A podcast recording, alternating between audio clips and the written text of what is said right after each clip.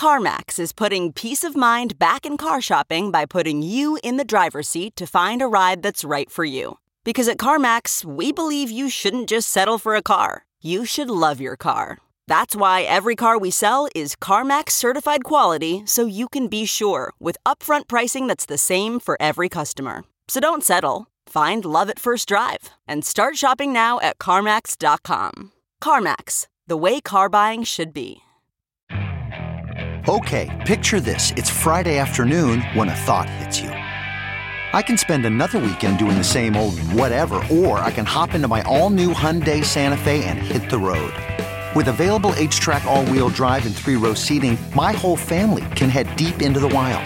Conquer the weekend in the all new Hyundai Santa Fe. Visit HyundaiUSA.com or call 562 for more details. Hyundai, there's joy in every journey.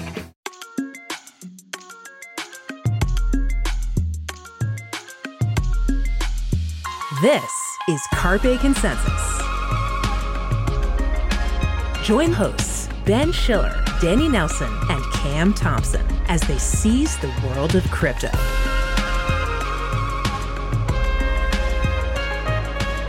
Hello and welcome to Carpe Consensus. I'm your host, Danny Nelson, the managing editor of data and tokens at Coindesk. Now, that might be new to you listeners because Ben Schiller, our normal host host, always picks a different title for me every week. I've been a reporter, a senior reporter, a deputy managing editor, a managing editor. I don't know. That might be my fault. I think it's his fault though. Cam, though, what's your title? I am Web3 reporter, so. Web3 reporter pretty much been the same the whole time. Former Danny Nelson intern Cam Thompson, as her true title is. Yes. Hi, Cam. How are you doing? I'm doing well, Danny. How's it going? Uh, you know, we're having a party this week with uh, no parents, no rules, as they say. So Ben Schiller's out. That means we have run of the town, and we're gonna get into it this week with some really exciting content here on Carpe Consensus, which is, of course, the CoinDesk show that digs deep, deeper than anything else, into the Consensus World, Consensus being our upcoming festival in Austin, Texas.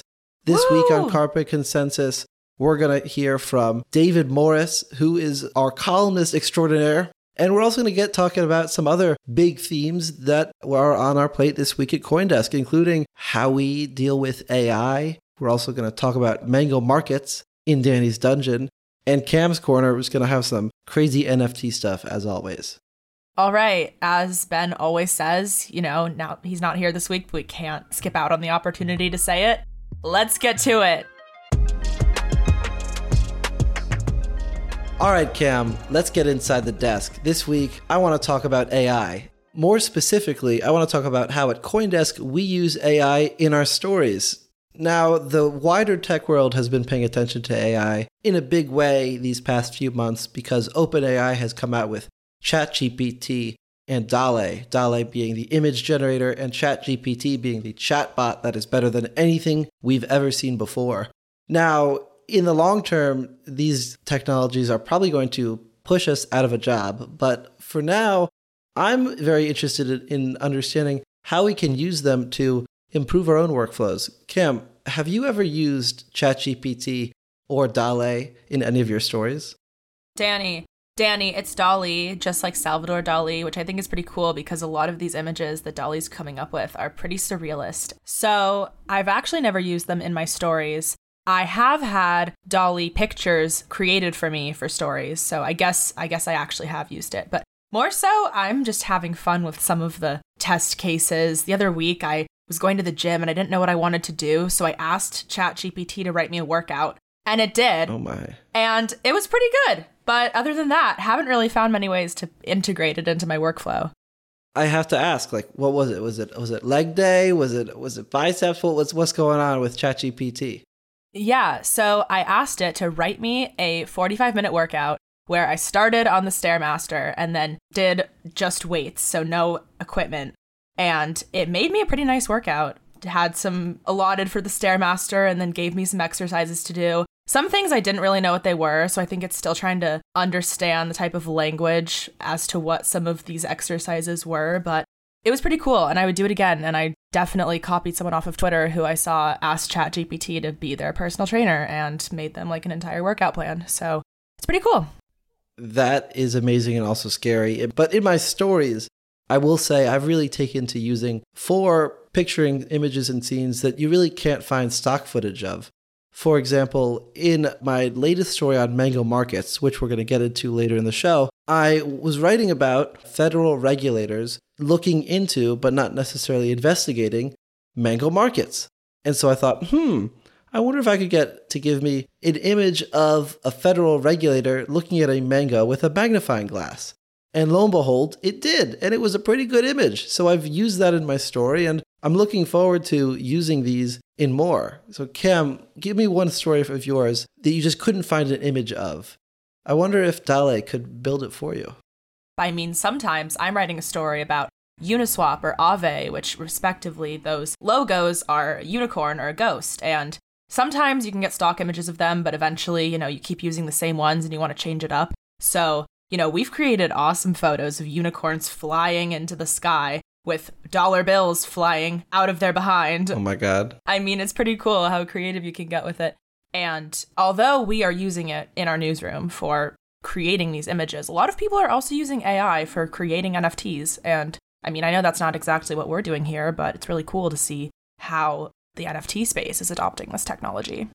Danny, back to when you were talking about not having used any of these technologies in your stories, where do you see the opportunity to be able to bring ChatGPT into writing a news story, a feature, an opinion piece? Maybe an opinion piece is a little bit of a stretch, but what, what do you expect to use it for down the line? I hope not to use it because the potential for these technologies is to completely displace a large part of my job. Now, maybe that's me being a Luddite because there are opportunities to streamline my operations if I had ChatGPT writing simple summarization stories. But over time, I really do think this is going to disrupt the way that journalism is done and make it so that you're only going to have journalists for in depth reporting, which is not a bad thing. But a lot of the summarization work that we currently do just what we won't have to do in the future because ChatGPT is coming. I agree. I think that a lot of these quick news stories that we do and summarizations especially, it's super easy to just in a few months, few years when ChatGPT is intelligent enough to be able to do that. It's it's scary the fact that a large part of our jobs could be taken away. And I am worried about what it's going to mean for the whole industry of journalism. Despite all the potential these technologies have, I think it's still worth remembering that responsible disclosure is critical because one, it's not cool to just steal the AI's work. And two, the AIs don't already know everything that there is to know, and sometimes they're going to be off. There was an example in mid January with CNET discovered to be using AI to write parts of its articles and didn't disclose this. And that just brings up a lot of issues, I think, because when we were writing a story, our bylines are on it. People know, at the very least, who to pillory when things are perceived to have gone wrong. And the same should be true with AI. If there are issues with stories, the readers should know where those issues came from. And the publications should be straightforward about their use of those technologies. Absolutely having some type of disclosure at the bottom saying that it was written with ChatGPT or any parts of it. Definitely important as we are all working out the kinks of this very new technology. It's something we're all learning and figuring out together. Well, at least the ChatGPT doesn't have podcasts just yet, although they, they might start writing scripts for us. So that might honestly be better. I'm really bad at riffing, so ChatGPT could clean me straight up. It could be nice. It could be nice. But if they did have podcasts, they'd need to make sure to get the voices right. Yeah, I'm just waiting for the technology to take us over. Like, ChatGPT could turn evil and tell you to do some exercise that it knows will kill you. And then that's how it will slowly creep and take over the world. And it'll have me go report on some story where I'll get kidnapped in Siberia or something. And so, you know, you died on the Stairmaster, I got kidnapped in Siberia and then ChatGPT takes over the whole newsroom. That's very possible. That is also another terrifying reality. Yeah. But we'll see. Until then, I, I will not die on the Stairmaster. we'll see what happens. We'll see.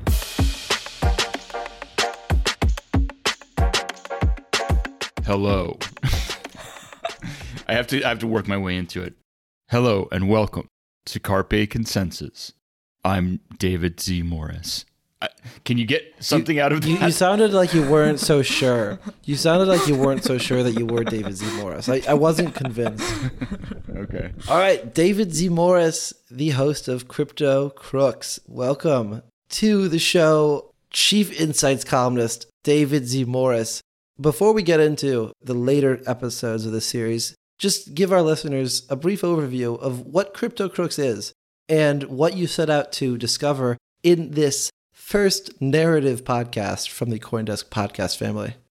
Yeah. So uh, the very basics is Crypto Crooks is pretty much what it sounds like. We cover scams and and frauds in the space, eh, or as we like to say, scams, frauds, and bad ideas. So that that broadens our, our umbrella a little bit because, well, we'll get into it. But one of the points is you can't always tell the difference between a scam and a bad idea and we do fairly deep dives. So we're, we're, finishing up our second season currently. That will come out uh, later in February. And so we've got two now that will be four episodes each. So several hours of content diving into uh, some of the most notorious crypto scams of, of all time. And season one, I think we started with a real natural BitConnect, which some people I think may actually be forgetting at this point, but uh, back in, in 2018 uh, was the most notorious crypto scam of all time. So, David, I want to ask you amid all of these crypto scams, frauds, and crazy events we've seen across the industry in the past few months, why start with BitConnect? What are some of the key takeaways from this scam? Why start with this on the podcast? Yeah, there are at least three reasons, and I'm not going to be able to remember all of them now that I just said three. One, one is that I'm a big reader. I'm a writer. I tell people sometimes I'm not a journalist first, I'm a writer first, and I just happen to be writing about stuff that actually happened. And so I'm a big believer in the idea that telling stories is how you understand the world in the most efficient and, and most lasting possible way. A lot of these crypto scams, you can read the news about them. You can go back and look at the stories, but it's very hard. And up to now, as far as I can tell, nobody has done this for BitConnect. It's very rare to get everything in one place in sort of one big long narrative that will sort of help you put it all into one package in your mind so that you can can understand the ins and outs of everything that happened kind of uh, all at the same time as a as a whole rather than just in this fragmentary way that you get when you're following the news. And I think that BitConnect really set I mean they they built on scams that had come before them, but they also really did set a lot of standards for how these scams work. You know, it's all about techno hype and that hasn't changed. You're able to trick people a lot more easily when you tell them that they can't possibly understand what you're doing because it's so advanced. Things like that. And, and also, again, BitConnect was a huge deal at the time. It's now being slightly forgotten. And so I think it's important for that reason too, to go back and kind of talk about something that it is part of crypto culture and history, right? I mean, you might not ever have heard of BitConnect, but you know Carlos Matos going, hey, hey, hey.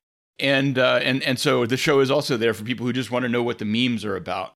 And then the third thing that I think is worth mentioning is you know, BitConnect, it's not entirely over. The guy, Satish Kumbhani, who is alleged to have started it, is still somewhere. We don't know where he is. He's been indicted multiple times across the world, but nobody has found him yet. But it is mostly over. And the show, we try and focus as much as we can or kind of within reason on stuff that has already happened, right? Like, we're not really in the business of exposing scams per se um, we're we're sort of looking back and and trying to help people understand them more deeply after they've happened. And so BitConnect has had time to kind of settle out. So, David, how has the show been received so far? What has been some of the response from listeners in terms of really digging into this BitConnect fraud? One thing that has been really great to, to learn is just that people, once they start the show, are finishing it um, which is exciting. We have really good, I guess, just data on how our audience is receiving it. We have also gotten a few really intriguing notes from people close to the situation, kind of on a few levels. We do these closed ended seasons. And we're just getting started, so we're not entirely sure how we're going to format it, but you know, it does generate inbound information. So we're learning more about the situation even though we're not describing this as like a like a live investigation. We're not trying to do serial or anything, but it does end up having some elements of that. So we have we have had contacts from sources who have things to add to the story and part of our plan maybe is to put out some supplementary episodes later on as we explore that further information. Do you want to go down that serial road like if we get a hot lead, are we in a position where we just pick up the microphone and go out into the field and start telling these crazy stories as they're unfolding? Or do you want to be more of a historical look back and see what hath the dumpster fire wrought? You know, Serial was investigating one guy's murder accusation. We're investigating, like, in some cases, multi billion dollar companies who take these things very personally. And so we do try and be very, very careful and make sure that the information that we're putting out there has been carefully vetted. And so it does make it more challenging in a financial fraud situation to go out there and like allege something that hasn't been definitively shown. But there are huge depths of complexity to these things, and there are layers that even years afterwards we are continuing to pull back. And that's, I think, what is more important here. With BitConnect, for example, we're drawing on existing reporting and things that people have said. But back in 2017 or 2018, people in the United States were really concerned with what was going on in the United States relative to BitConnect. And I, for sure, and I was paying close attention, and I think a lot of other people missed the fact that this is very closely tied to India and Indian politics. It was actually founded in Gujarat in uh, Western India. And we have a lot of sources in the podcast talking about that and kind of digging into the connections, frankly, between BitConnect and powerful politicians in India. And, and so that's, I think, it's not, you know, new in the sense that we're discovering it right now, but it is stuff that has not been covered before in a big big way in the west so david we are already so excited that season 2 is coming up can you give us any preview any teaser as to what this next season of crypto crooks is going to be about well, as much as we um, are focused on history, history moves very fast. And so things that happened, let's say last year, could be, you know, potential subjects for us and they are things that people are very interested in. So we're going to get started on kind of unpacking the 2022 crash with what is probably we try and introduce subtlety, and there is a lot of subtlety to this.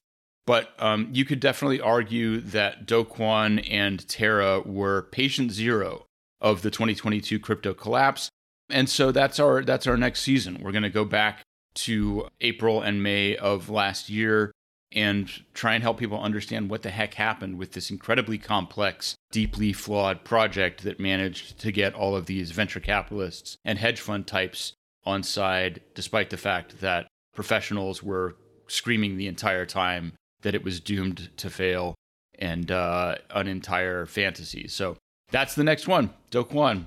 Exciting. In terms of the greater context of the crypto collapse, I think it's a really important topic to pick as patient zero.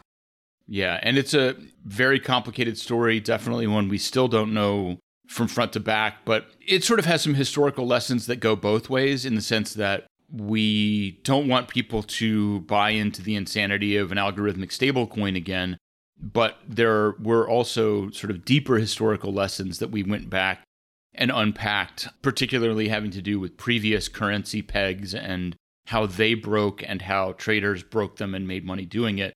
That uh, I think if people had learned those lessons, Luna never would have happened. So we're just trying to fill in some pretty obvious gaps in the knowledge of uh, a lot of people, it seems, involved in the industry, frankly.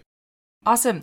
So, David, talk a little bit about some of the prep that goes into writing the scripts, doing the research, getting everything ready to record this narrative podcast. Yeah, in in a lot of ways, it's very similar to writing a book, basically. Um, and I kind of did some math, and each season, in terms of the the writing process, is about the equivalent of eighty pages worth of a book. And so like that's just a big part of it is is putting the narrative together, reading everything that we can get our hands on.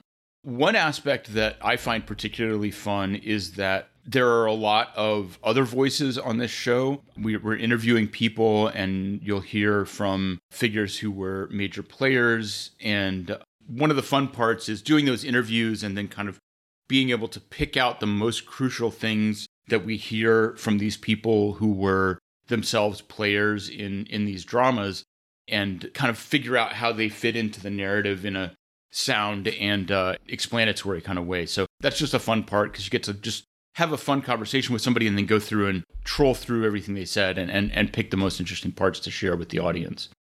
So after everything's recorded, what are the steps to actually producing the show, getting into some of the music, getting your voice ready for the podcast, talk about some of those post-production post-production steps?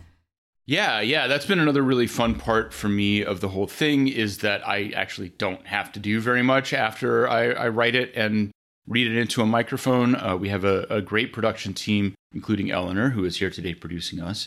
And they do a lot of editing to make me sound smarter than I actually am. And also, I want to give a big shout out to Altus Nomina, who is a friend of mine who we brought on to do music.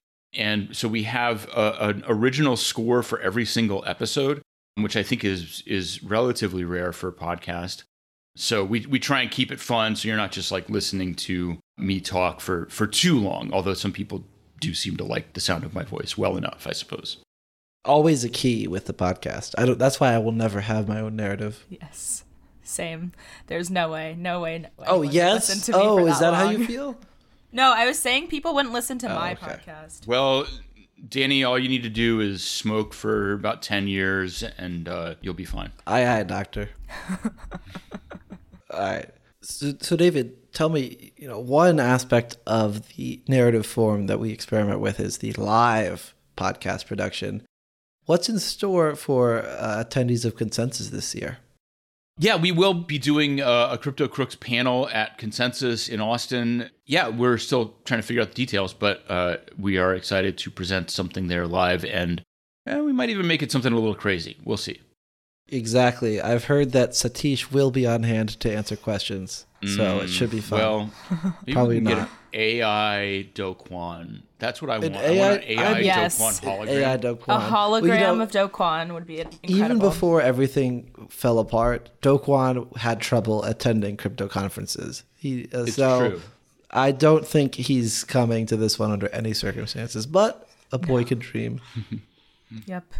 Thanks for joining us, David. And don't forget to remember to check out Crypto Crooks from the Coindesk Podcast Network to hear this story and more of all the bad ideas and good crimes that happen in crypto. Woo! Check it out. Join Coindesk's Consensus 2023, where Web3 meets IRL, happening April 26th through 28th in Austin, Texas. Consensus is the industry's only event bringing together all sides of crypto, Web3, and the metaverse. Immerse yourself in all that blockchain technology has to offer creators, builders, founders, entrepreneurs, and more.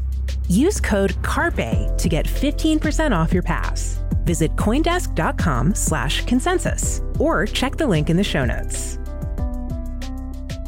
Here's the scene. You're in a house. Lights are off. There's a door in front of you. You open the door slowly. Put out your hand. You're motioning around, trying to grab onto something. You feel a string. You turn on the light. In front of you, there are cobwebs. You push them aside and you see a chest. You take the key out of your pocket. The key's been there for a while. You take the key. To, sorry. You take the key out of your pocket, put it into the lock, open the chest. You see a rope. You take the rope, you tie it off, and slowly you descend into the hole that's beside the chest.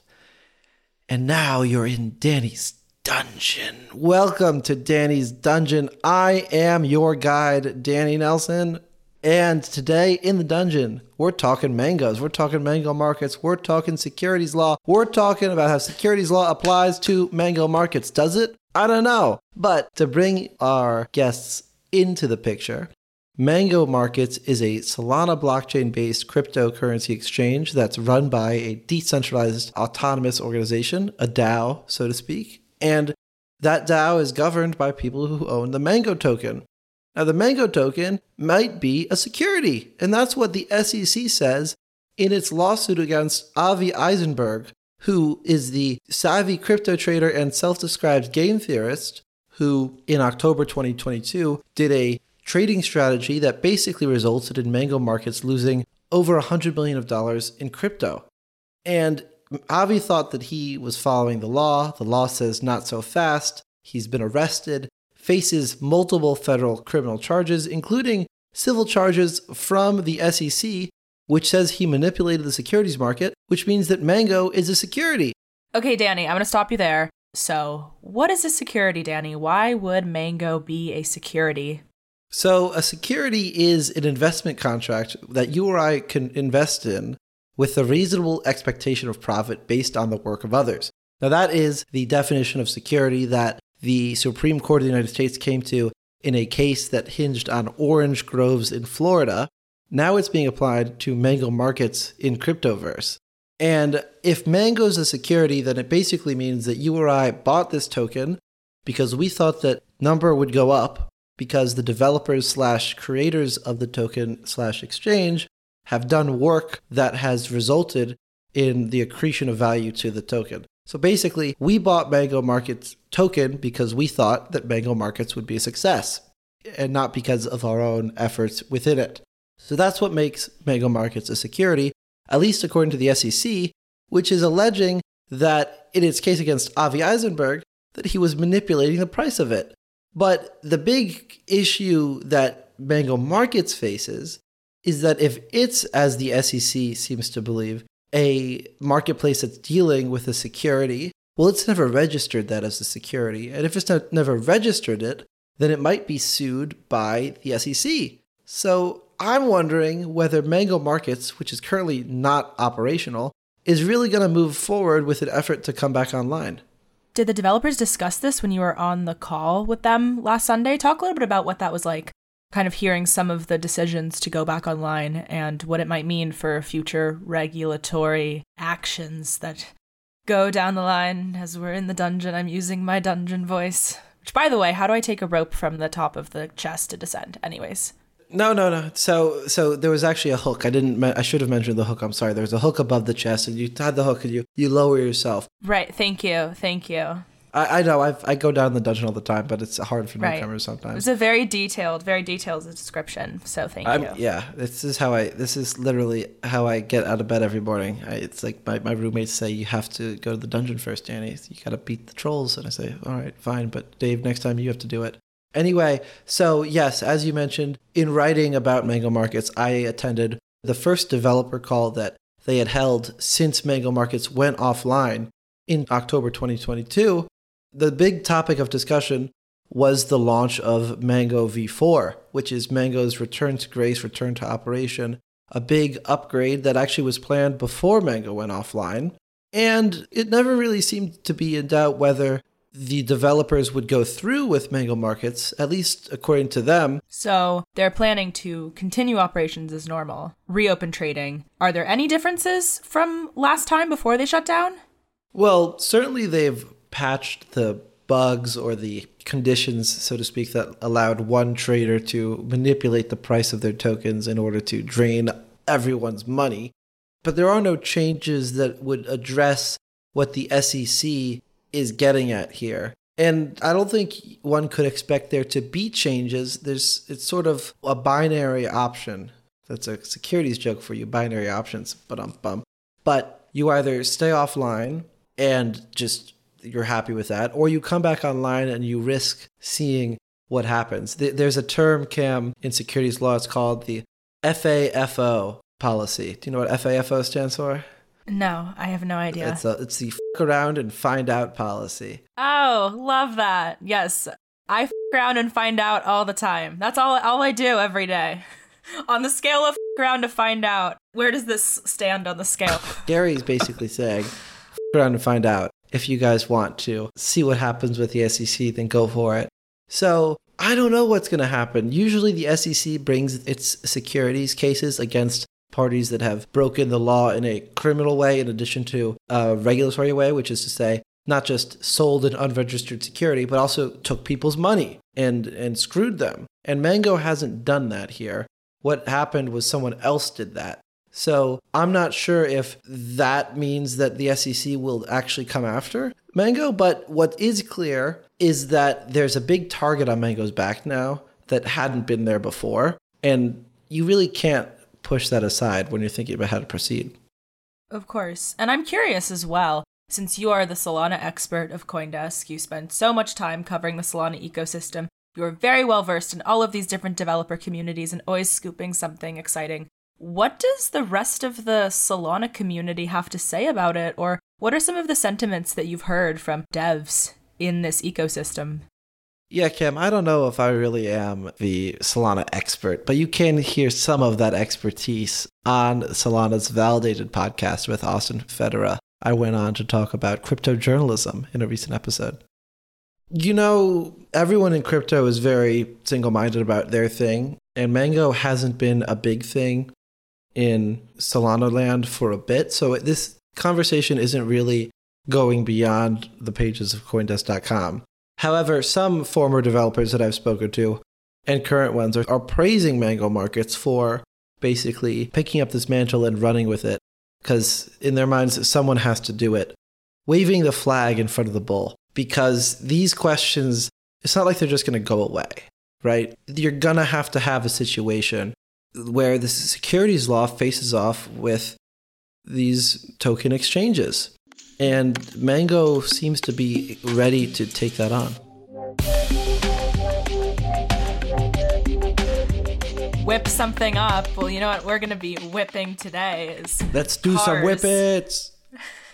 Sorry. No, not that type of whipping. I'm talking about getting in your new whip, vroom skirt, racing around, because we're talking about the disaster and burnt rubber of a situation that the Porsche NFT collection was this past week, and what it all means for Web3 strategy when Web2 brands try to tap into some of these technologies a lot of people were criticizing that there wasn't as much of a consideration for some of these creators and artists who have spent a long time in NFT technologies and really understanding their community, what products they're creating, why you can't have such a high floor price and high supply of a collection and expect it to do well. So wait, wait, hit the brakes, Cam, for a second. Let's just back up here. Yeah. What's the issue with the NFT? Is it that at the launch it was just a really expensive mint price? Like there, there are ill-advised brand NFTs all the time. Why is this one so much worse than all the others? It was a high mint price. 0.911 ETH is about, let's say at the time, 1400 It was about $1,400 to mint one of these tokens. And there was a very high supply. So, because of that, there wasn't this immediate sellout or a lot of people super inclined to purchase these NFTs, especially because after the mint began, they were below their mint price on the secondary market, which doesn't really happen all the time. It's not like you're it's not like you're going to drop an NFT as a big brand and expect it to immediately be cheaper on places like OpenSea than on the actual website that you're selling it from. Now, there are lots of different ways to judge the success and the failure of a crypto project or an NFT. One of them is floor price. And if you look at floor, floor price, at least right now, the portion of NFT looks like a success. It's it's got a floor of like around 2.5 ETH, which is well over mint. Why why is that so? Well, they capped their mint after all of the criticism. Crypto Twitter had a field day. So many people were talking about how much of a flop this collection was, how it was such a bumpy road to get this mint off the ground, how people were racing into Web3 without understanding the actual technologies behind it. So they put the brakes on the collection and they decided they were going to cap the mint at around 4,000 tokens. So only that amount got minted. And so, of course, because of that, you know, they maxed the mint because it was a smaller supply and the floor price went up. It is listening to what Web3 natives have to say. However, it wasn't initially executed that way. So they threw it into high gear too quick, so to speak. They burnt out the engine, had to go into reverse, and now they've righted their ways. And this thing looks like it's uh, humming along, isn't it? It's humming along now. I mean, there were countless pit crews trying to stop them for roadside assistance. This is getting out of hand. And oh my god. We're gonna we're gonna need to call in AAA or something. so I will not I will not stop until the finish line. Oh god. And yeah, obviously it's starting as just this image of a white Porsche on a white background. It's not really that special. But hopefully, we'll see a little bit of development with these rarity traits where people can actually have a little bit of customization for their cars as well as their backdrops, and then that can be resold. But again, there's no creator royalties there. So, like, what are people going to do? Let's say you're an artist and you create a really cool Porsche, or you're super excited about the one that you created and you want to get some profit off of the resale. You can't. It's very interesting why royalties weren't a part of it. All big ideas to consider. For me, I'm gonna stick with my Volvo S80 from 2009, at least for now. I don't know. It's I'm I'm actually curious though. If you're listening and you bought a Porsche NFT, please tell us why. But that was Cam's corner. Make sure you catch us next week. We'll be on track to some exciting exciting things. Boo. Don't boo me. Boo. Checkered flag. I'm waving the checkered flag. That means I won. You're right. that literally means I won, so thank you. All right, that was Carpe Consensus. I'm Cam Thompson. Danny, thanks so much for joining. Thank you. And if you're vibing with us, if you're having a great time hearing about all this crazy crypto news that's gone down the past couple months, please write us a review. We want to hear how you're vibing with the show, if you're enjoying it, which I bet you are because it's always a very exciting time. And yeah, feel free to just talk a little bit about it and what you want to hear next. And next week, make sure you don't miss our upcoming episode. We have a very special segment, which I'm going to tease. I'm not going to say any more about it. So you have to listen to it now. And we'll catch you next Thursday. Please leave those reviews. Our AI overlords are threatening not to feed us anymore if we don't start getting reviews on the show. So please, please, please, Please. leave a review. Please, please. But only if you like us. We don't want your commentary if you don't. We don't want Bye. hate comments. No trolls. Bye. Coindesk presents Crypto Crooks, Season 1 BitConnect.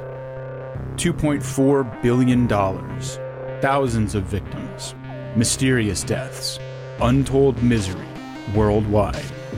Once you start digging, you never know where it might lead.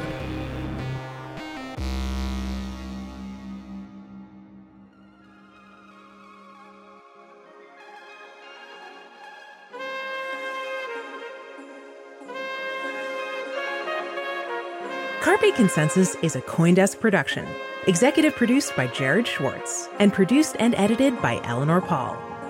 Have any questions or comments? Email us at podcasts at Coindesk.com. Subject line Carpe Consensus. Thanks for listening and see you next week.